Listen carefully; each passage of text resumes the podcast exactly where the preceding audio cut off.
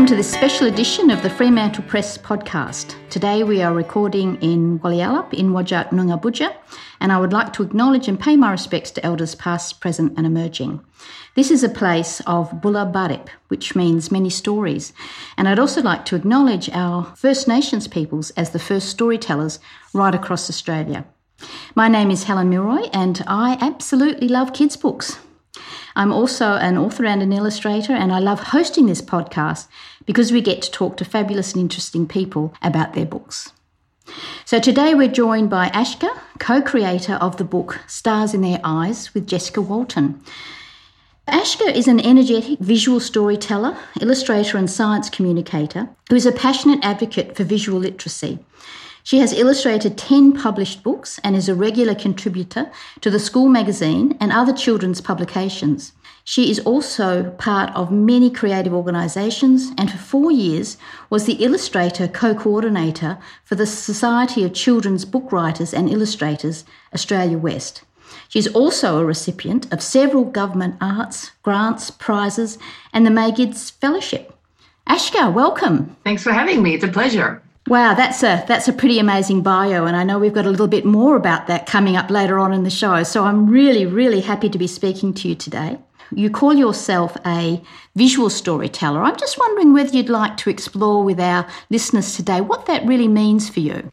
Yeah, um, so I guess uh, very early on, through various manifestations of, of my careers and lives, I realized that I was really interested in Uh, explaining things through visuals.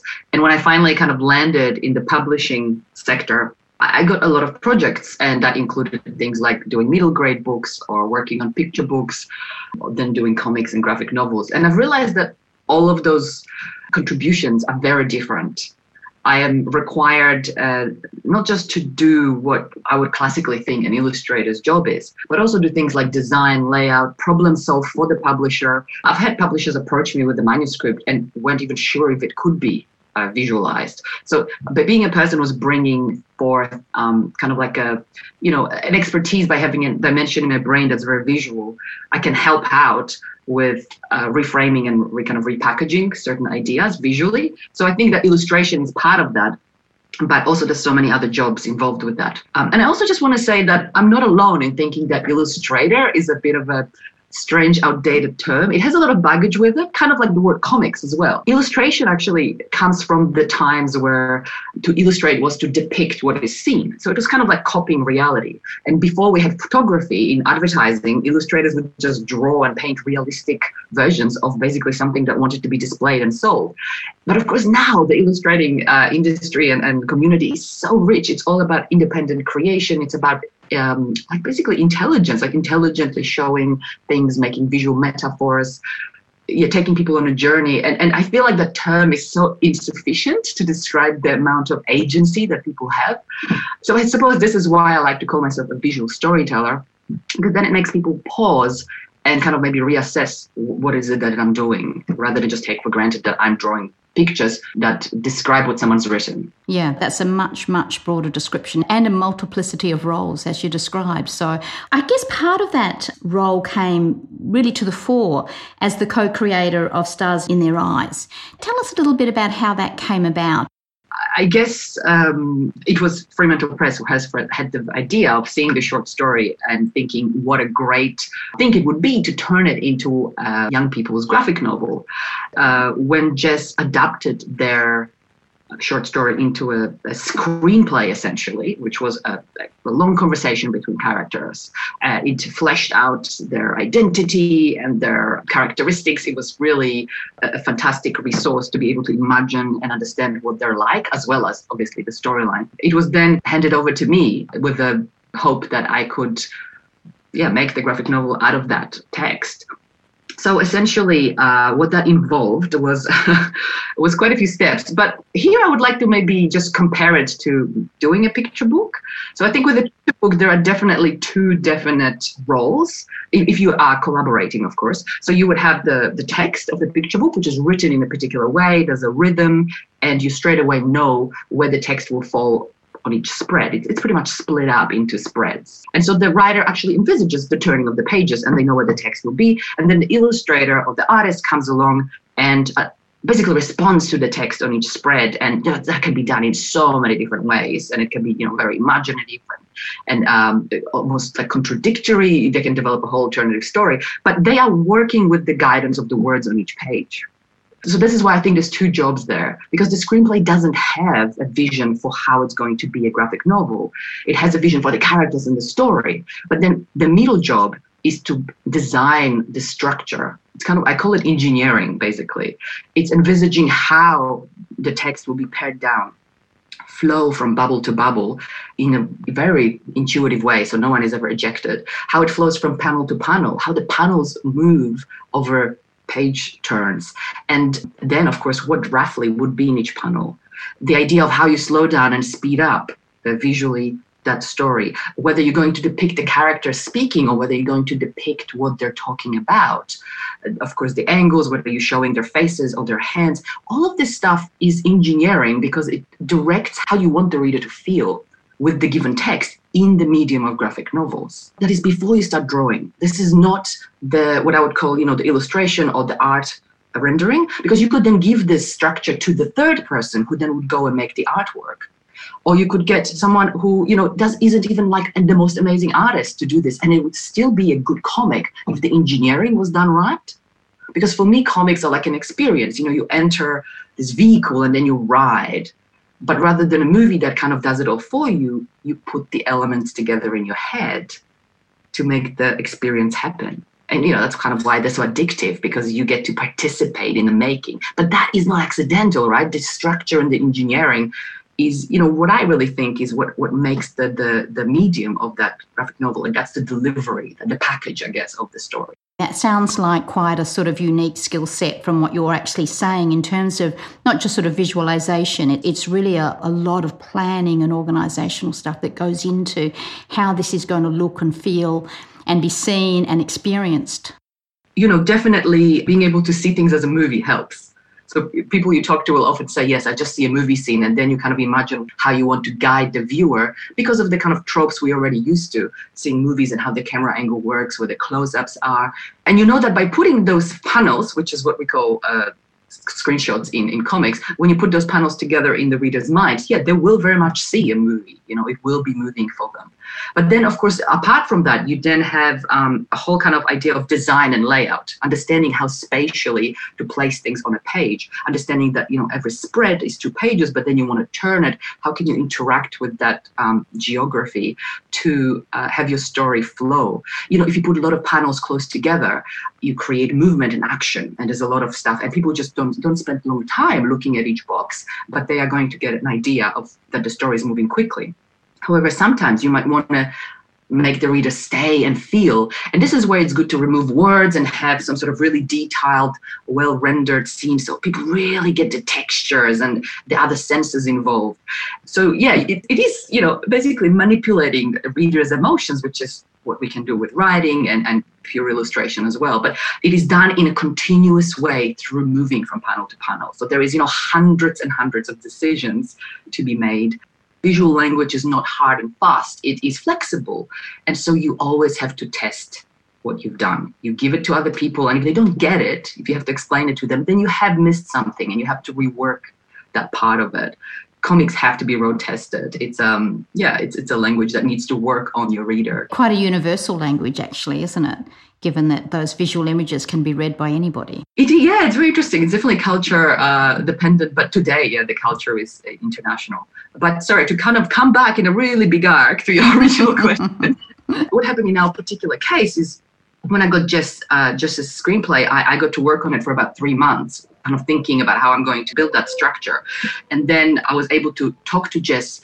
And that was really important, of course, because even though I identify with Maisie quite a lot, the main character in Stars in Her Eyes, mainly because I was always the weird kid, but I'm also very stubborn, so I would refuse to kind of change. So I had this like dichotomy of uh, being out there going, yeah, that's the way I am, but also feeling anxious about that. And I think Maisie has a similar feeling, obviously for different reasons, like she can't change the fact that she's an amputee, but I totally understand the feelings that Maisie has, is conflicting kind of sides to her.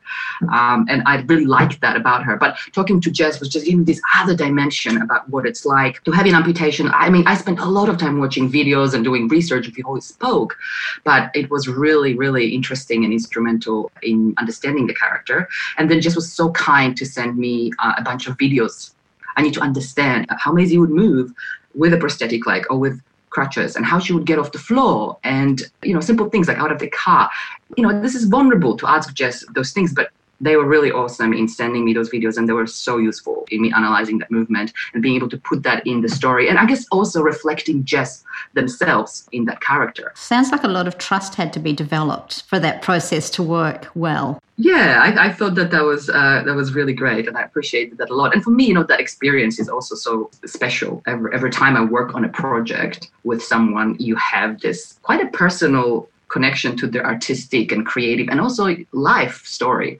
And that's a privilege for me to, to be able to be part of that. But yeah, I mean, ultimately, I suppose making comics is a very solitary task. So uh, after having that information, then, I, you know, I, I went off for another, I don't know, eight months and worked on the final line work where you do more refining of your structure and engineering, you know, part, but then you actually draw the characters and you think about all the crazy stuff that goes with that, which is basically, what do they look like? How do they move? What clothes do they wear? How are we going to show, you know, their nervous tics and their uh, little idiosyncrasies? It sounds like there was a lot of um, emphasis on making that very realistic by actually having that real life experience with Jessica as part of that process, and the videos and the images and things like that that you were able to draw from. And of course, I knew that this story is so important to all the people who've never seen themselves represented in that way. So they are the, the ones who have to connect to it. So if I was just pretending that I knew what was being talked about, it would become very clear quickly. Like my earlier work, my story with Paul Russell, which was about dyslexia, um, you know, that was very interesting, thinking about like working with the children and having an idea of what what actually worked and didn't. So yeah, I take that very seriously. I mean, if you are going to be a, a visual storyteller, then you are telling the story, and, and some people will just look at that part of it. So they need to get the same feeling and information from you as they get from the other side, the other party. So Aśka, you've had some really amazing success with this book, uh, which is a Children's Book Council of Australia notable book, and recently made it into the shortlist for the Alia Graphic Novel Award. I think what's most exciting for Fremantle Press is, is the fact that the book is also going to America to be published there in twenty twenty-three. Did you have to make any adjustments for a different audience, um, different country? Yeah, th- there were definitely adjustments to be made. I-, I initially really worried that it would be quite a lot of adjustments. Um, there was talk of changing the ending, and that, of course, is a huge amount of work from my side uh, on a project that in my mind has been has some sort of closure to it, you know, so it's kind of hard to return to something after a few months of uh, moving on to other things. But no, actually, in the end, um, the changes were quite interesting. They have very thorough uh, sensitivity reading uh, policies and a lot of multi multi editing checks, like even little things like how many hairpins does Maisie have on the left and the right hand side of her head.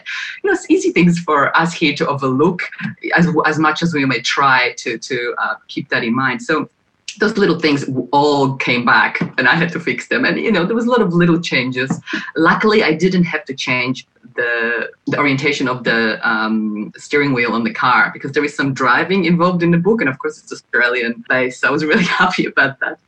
And also we had to add some extra pages to the book, which was fun because I love designing books. You know, a lot of the books I illustrate and work on, I also design. So I'll be the last person to kind of touch the files before they get sent to the printer. So that means I choose the font and then I lay out the imprint pages and the pages before and after. And that's a really cool, fun thing to do and be part of.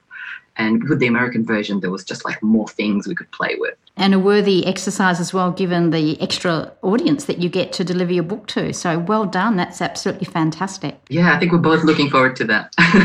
Aśka, I'm interested to know how you got into this whole field in the first place. It sounds to me like you've had a bit of a journey.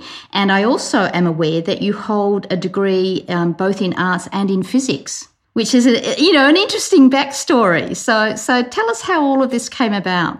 I guess, yeah, my first profession, my first calling was physics. And in many ways, it was because I was encouraged when I was young to follow some sort of artistic direction. But being me, I said, how dare you tell me what to do?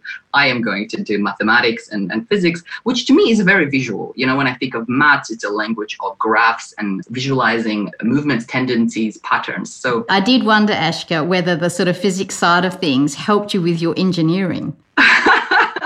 Definitely, yeah. The organization of thought is useful. Uh, but yeah, physics was definitely a, a great thing. I enjoyed a lot the freedom it gave me to travel, to meet a lot of new people. It kind of taught me not to fear the unknown, but rather just uh, approach it with a set of skills. So it doesn't really matter what field uh, I have a problem in. I know that rather than panicking, which, you know, would be a natural first reaction, is to just go, you know, I'm going to try to sort this out, physically write it down, and then workshop what are some of the things I could do. And that's actually a really, really cool tool to be given for life uh, and creativity as well. And actually, while I was doing it, because I was working on uh, quantum teleportation and quantum optics, a lot of people in my near circle, my family, didn't really want to get engaged in my explanations. So I thought, this is not good enough. What I'm going to do is I'm going to start making comics and little cartoons that try to explain some of the concepts and maybe make them much more easy to understand. And I was very, I was scolded for that in my department. People were worrying that my thesis wouldn't be taken seriously if I had cartoons in it and that it was belittling somehow the importance of the work. But, you know, I really didn't think that that was uh, an issue. And I know that later, after I graduated, I had some requests from other PhD students to make similar work for their thesis, because it is such a great way to communicate. Oh, absolutely. You found a way to translate incredibly complex concepts into something that people could actually understand. I think it's amazing. Yeah, and engage with, I guess, emotionally. You know, a lot of people turn off the emotion when you start talking physics, maths. They go, ah, the only emotion is panic. But then what happened was I realized that physics is what I call a jealous mistress, and uh, you can have no others. Uh, and I am, you know, I'm full of uh, energy and interest, and I want to do lots of things, whether it's creativity, um, performance, travel, and even outreach. So I just decided that I was going to change what I was doing and, and pursued the visual part of my interest. A lot of people find that transition really difficult, and they sort of have to kind of almost build up a level of courage to to take that leap of faith almost. How was that for you? Yeah, it was definitely challenging. You know, this is very early on in my life. I'm in my um, probably mid-twenties. And at that point, I've been climbing, you know, been climbing this ladder of, I don't know if I call it success, but, you know, some sort of achievement, because it works on scholarship basis. So to get sm- to, into a smaller and smaller uh, specialization, you are getting closer and closer to certain groups that do that research in the world, and they fund you to go places, these summer schools and being hosted in different universities, being paid, you know, to play with lasers. So it was important. And then suddenly to say, you know what, I'm leaving it all behind. It was stressful. It was stressful for not only me, but also the department, for example, that would have me, because then the money that was given to them, what would happen to it? So, you know, it was, for someone who was so young, I, I guess, and lacking certain perspective and, and maybe even in some way, you know, value of the how important my mental health and my uh, commitment to myself is. But I'm really glad I did it, you know, and I will say to anyone young who's listening today, it's actually really great to change your mind. Like, don't worry if you start doing something and after a year or two, uh, you decide that it's not for you. Because what you'll actually end up with is an amazing set of extra skills. Those skills are always going to be useful. You know, it's it's like versus having one straight uh, career path all your life to getting three, you suddenly have a very niche market. What do you think helped you along the way in that transition? Were there particular things or people that, that that helped you to sort of kind of cement that progress forward? Oh, definitely. Uh, you know, my, my parents were a great help. I, I did, I know they were always very proud of me and my achievements, but uh, they were also very supportive, which was great. I also remember right at the end when I was having a really difficult time, by this stage I was in Denmark, in Copenhagen, uh, working for Niels Bohr Institute. And I started going to the libraries there and just to relax, to read their amazing graphic novel collections. Because at that point, Australian graphic novel collections uh, weren't that expensive. And I found these books by a guy called Dave McKean. Some of you might know him because he used to do a lot of stuff with Neil Gaiman. He's a fine artist and he was doing very early digital collages as well as painting and ink work. I mean, his comics were about everyday experiences, about a smell of coffee, about sound of music, about emotional uh, turmoil. And I thought, this is what I want to do. I remember having this moment thinking, I don't know what's going to happen next, but I want to be going in that direction. The beauty and the poetry of what he was able to achieve visually with minimum amount of words, that really clicked. Looking back, I think that was a, a really nice to have that marker there, like that's what I'm heading towards. Did you do a lot of reading as a kid? Did you have a favourite book of, of any description? And, and perhaps what did that mean to you growing up? Um, I'm an only child and I was left to my own devices a lot to basically amuse myself. So I would read. But when I was really little, I lived in Poland. So I don't really have any contact with that part of my life anymore. I don't, wouldn't be able to tell you what most of the books were. However, there was this one series of comics written by a guy called Tadeusz Baranowski. Um, they're really kind of late eighties uh, adventure stories of little characters done in a very psychedelic style. But the most amazing thing about those comics is that the characters are aware that they're in the book, and they'll interact with the panels, and they'll interact with the pages, they'll rip through them to the other side, they'll fold things up. They will even interact with the maker and the maker's hand that will sometimes appear, you know, in these comics. And to me as a child, I will never forget what impact that had, because that made me understand that everything was very malleable. And there was no straight divisions between reality and fiction and words and images and, you know, feelings and, and real concrete things. I really started to think that, um, yeah, there was no rules. That anything is possible. Yes, exactly. I really thought that broke the walls. And, you know, especially that I was kind of living in quite grey and sad times outside. So having these books that were super colourful and really out there um, basically formed my imagination, for, forged it in, in some sort of, you know, open and unbound mm. way. So where do you get your inspiration from now? Uh, other people's work is always really inspiring. Um, as much as I'm not a huge fan of social media, I do really enjoy going through Instagram and looking at how other people are working, what they're doing. Um, sometimes that little thing will spark off something two weeks later and off I go with an idea. Uh, even listening to music and seeing people perform music or going and see fine art exhibitions. Um, anything that where people are creating, storytelling, uh, yeah. In fact, ideas are really never a problem. It's more t- finding time to realize them. How long does it take from that sort of that process to kind of really get embedded and then to actually get to the end point? For some people, it seems it could be ten, twenty years. For others, it's, you know, a matter of weeks. What, what, what's that process like for you? I think that it depends on how deep you're digging with the idea. So a lot of the time when I have a deadline with a publisher, I need to get inspired quickly. So so you will then surround yourself with these ideas and work on it night and day. And then it is really frustrating. For a long time, you're pushing a rock up a very steep hill and nothing's happening, sometimes for a week or two. And you just, you get a little bit anxious, but eventually by pure work and putting the hours in, you actually start to see things coalesce. And that is a great moment. So that's the way, that, that would be a relatively, you know, short time because I have no choice. But if I'm working on like a love project, oh, it could be years. I mean, there's something I'm working on now that has been brewing for about seven years. And there are years where I haven't touched it, but it's it's been growing into just new dimensions because of my life experience and my more informed view of what it is that I'm working on. So sounds like um, a journey. Yeah, you know, and that's beautiful. But that's, of course, because it's a private project, it's just like almost like a baby that you're... Yeah, yeah. And it's very precious and you don't want to let it go yet. So with, with that um, and how you've described that, have you have there been periods of time when you felt quite frustrated in the process, and, and how do you overcome those kind of periods where it, it might feel like it's all not going as well as you'd liked? Yeah, look, every project, uh, as I said, has the same um, graph if you graphed it, and the beginning is always pushing the rock up the hill. It, it, the, the period of that depends on, on a lot of things, but I just know it's going to be there. Like I just accept that the beginning is not going to be easy, that I'm going to um, have to sleep on it quite a few times. I often lay my work up on a floor and then I'll come back to it. Um, because I work digitally, um, I always make sure I print everything at actual size, especially even with the initial sketches and stuff.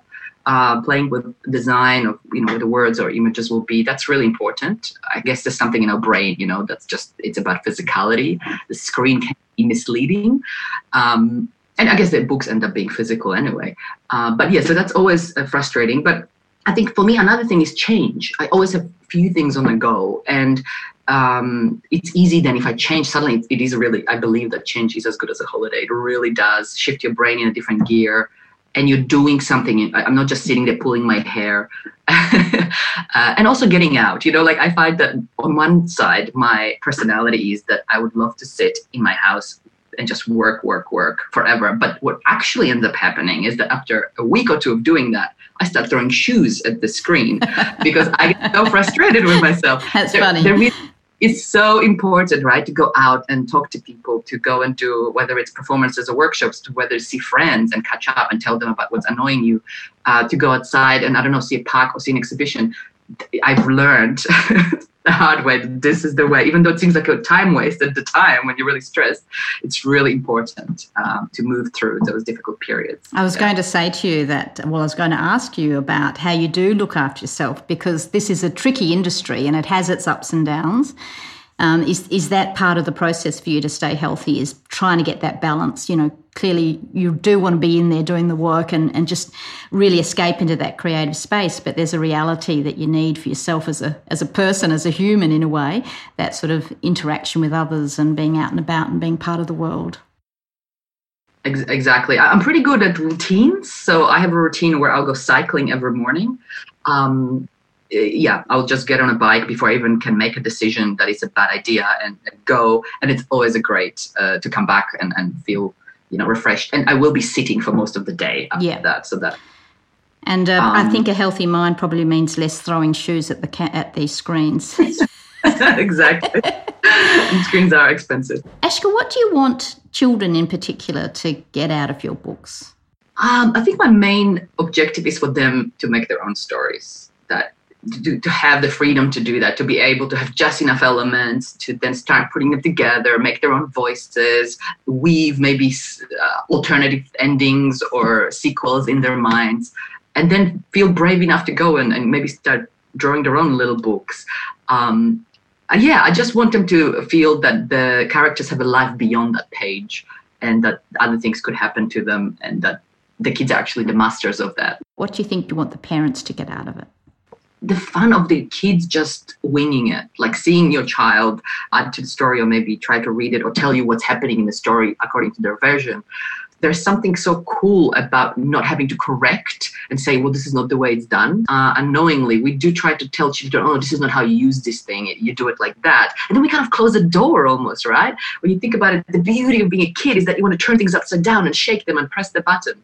Or maybe invent something completely new. And so I, I hope that, uh, yeah, it just gives parents that moment of joy to see their kids kind of doing that with their impromptu storytelling, ad-libbing or whatever it may be. That's I kind of would love that joy, you know. It's a wonderful part of, I think, being a parent is having that creative process with your child and just creating something new and imaginative and magical together. It, you can't really recreate that in any other way. It's just it, it just happens in the moment, and I think that's a wonderful way to connect with uh, uh, parents and children. Aśka, any final words for us today?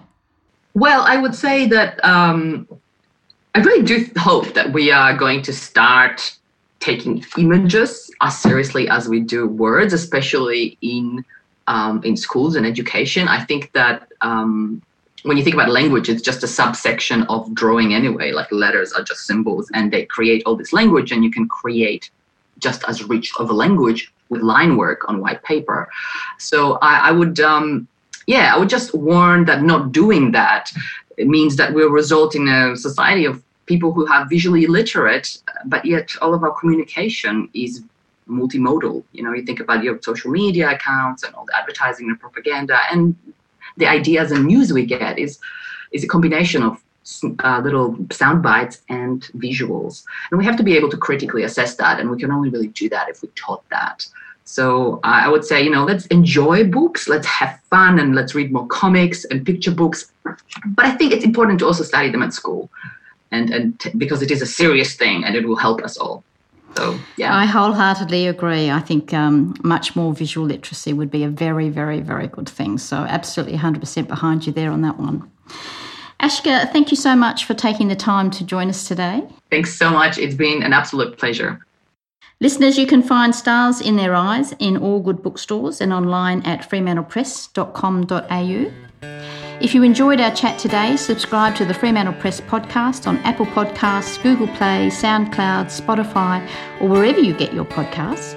My name is Helen Milroy and I have been your host today. Join me next time as we continue our journey into everything books.